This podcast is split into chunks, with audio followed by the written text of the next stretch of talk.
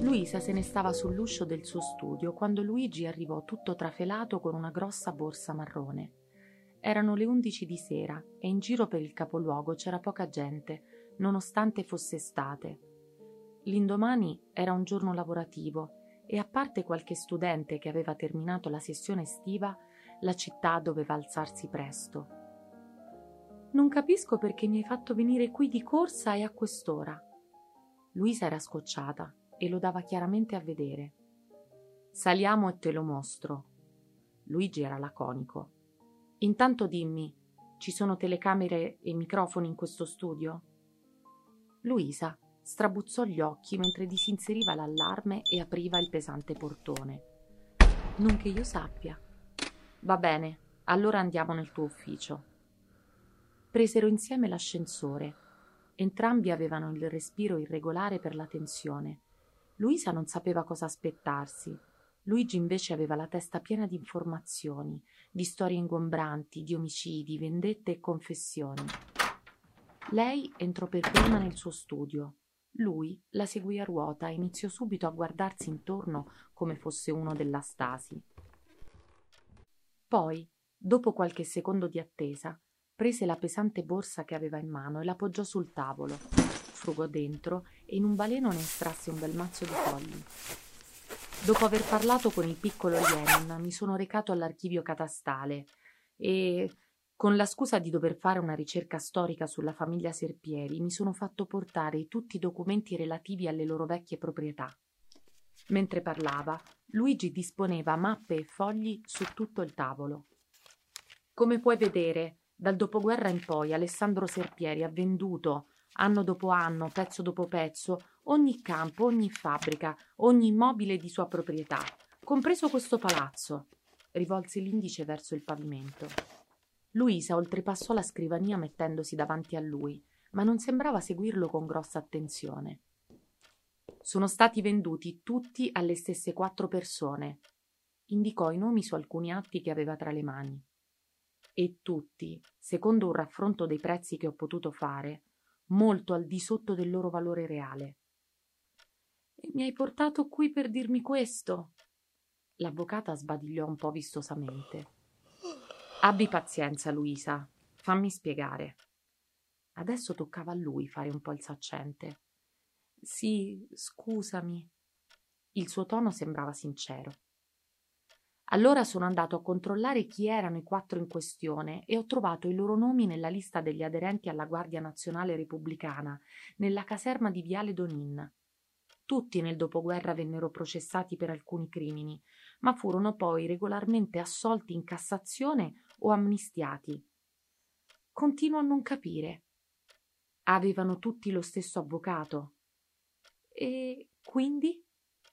Il tuo capo, Luisa, il vecchio Federico Ghezzi. La donna si lasciò cadere sulla seggiola. Era vistosamente in ansia. Ghezzi, nel corso della guerra, aveva lavorato per le autorità occupanti. Conosceva il tedesco e le aiutava nel tradurre il materiale giudiziario non aveva alcuna responsabilità diretta sui crimini di guerra e la sua fu una collaborazione marginale. Ma in quella veste era venuto al corrente dei rapporti che Serpieri aveva con i tedeschi. Prima della liberazione aveva sottratto ai nazisti dei documenti che provavano inesorabilmente il coinvolgimento di Serpieri nelle deportazioni e nella lotta antipartigiana. Luisa ascoltava, ma sembrava avere la testa da un'altra parte. Luigi proseguì il racconto. Dopo il conflitto, Ghezzi iniziò a ricattare serpieri e forse altri, minacciando di rendere pubblici quei documenti. Tornò a infilare la mano nella borsa fin quasi al gomito. Magari all'inizio Serpieri fece resistenza e allora Ghezzi pensò bene di smuovere le acque. Luigi tirò fuori una foto. Guardala. Luisa si allungò dalla sedia e prese in mano l'immagine. Non riesco a riconoscerlo. Lo so, non si vede molto bene. Ho dovuto far ingrandire una vecchia immagine trovata su un articolo di giornale che parlava dell'ordine degli avvocati. La foto di Federico Ghezzi più vicina al dopoguerra che sono riuscito a trovare. Luigi tese la mano. Luisa gli ripassò la fotografia. Ieri sono tornato da Zaccarelli e in questa immagine lui ha riconosciuto il famigerato Morosini, l'uomo che gli fece vedere i documenti sulle delazioni di Serpieri. Luisa cominciava a vedere l'intero quadro della vicenda. Ghezzi usò il piccolo Lenin per spaventare Serpieri. Esattamente. E poi fece la soffiata per farlo arrestare. Dopo probabilmente disse a Serpieri che avrebbe dato la notizia ad altri ex partigiani se non si fosse deciso a cedere. E lui preferì vendere. Si tenne cara la pelle e comunque ne ricavò abbastanza per poter passare l'esistenza senza fare un cazzo. Vendette prestanome, tutti clienti di Ghezzi. Vedo che ci sei arrivata, rise amaro Luigi. Piano piano Ghezzi Tramite vari giri di soldi e immobili riprese tutto, compreso il palazzo nel quale ci troviamo. Luigi allargò le mani come a dire quanto sono stato bravo. Forse voleva far di nuovo colpo su Luisa, come alle elementari. E adesso. Luisa parlava con voce flebile e dallo sguardo sembrava rivolgersi a se stessa più che al suo interlocutore. Posso immaginare che, dati i tuoi rapporti con l'avvocato, avrai accesso all'intero archivio di questo studio. Lei annuì. Sapeva già dove lui volesse andare a parare.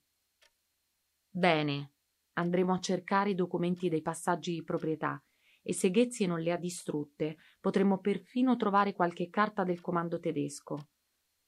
Con questa roba qui dimostreremo cosa fece Serpieri durante la guerra e spiegheremo che il gesto di Zaccarelli non era campato per aria, ma spinto dalle informazioni che Ghezzi gli passò Luigi si voltò e andò verso la porta con passo veloce. Dove vai? La voce di Luisa era tornata squillante. Se lo facciamo, qui succede un casino.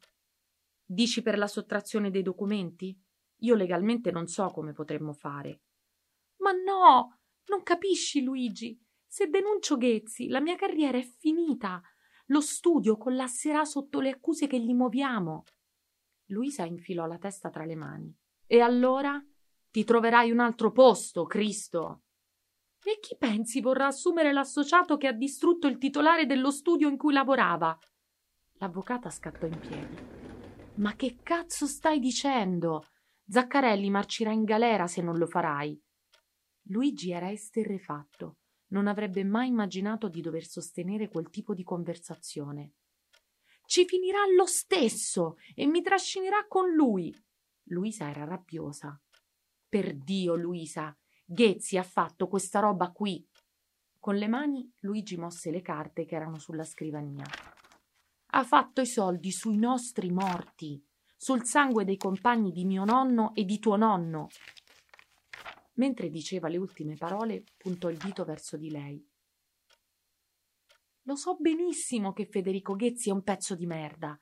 Lo sapevo fin da quando ho messo piede qui dentro la prima volta e ha cercato di portarmi a letto, nonostante fossi la ragazza di suo nipote. Luigi la guardò smarrito. Sono stata zitta e ho incassato e adesso sono qui, Luigi, e questa baracca un giorno me la prendo e la targhetta con scritto Ghezzi la faccio a pezzettini e la butto nel cesso. Batté entrambi i pugni sul tavolo. Ma se ora rendiamo pubblica questa storia, vanifico dieci anni di merda mangiata e schiaffi incassati, di morsi sulla lingua e pianti notturni. Cercò di ridarsi un tono. Ormai Federico Ghezzi è vecchio, eppure malaticcio. Suo figlio e suo nipote sono degli inetti, e io possiedo già una quota importante dello studio.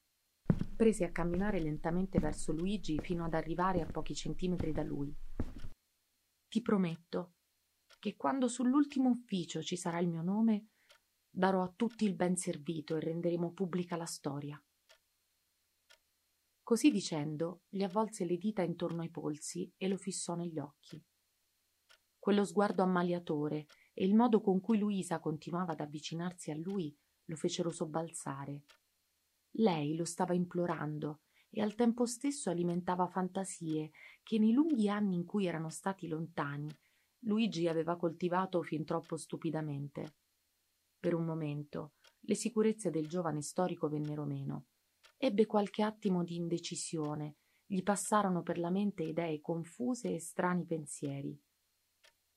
ma poi distolse lo sguardo e scrollò le braccia per staccarsi dalla morsa.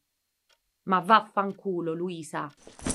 Si avvicinò alla borsa e vi ripose tutto il materiale, mentre lei sembrava immobilizzata dalle sue parole. Mi fai schifo tu e mi faccio pure schifo da solo. Si avvicinò alla porta e si girò di spalle. Se penso a Zaccarelli in carcere, a Tenten e agli altri che sono morti, mi viene da vomitare per quanto mi sento inadeguato e stronzo.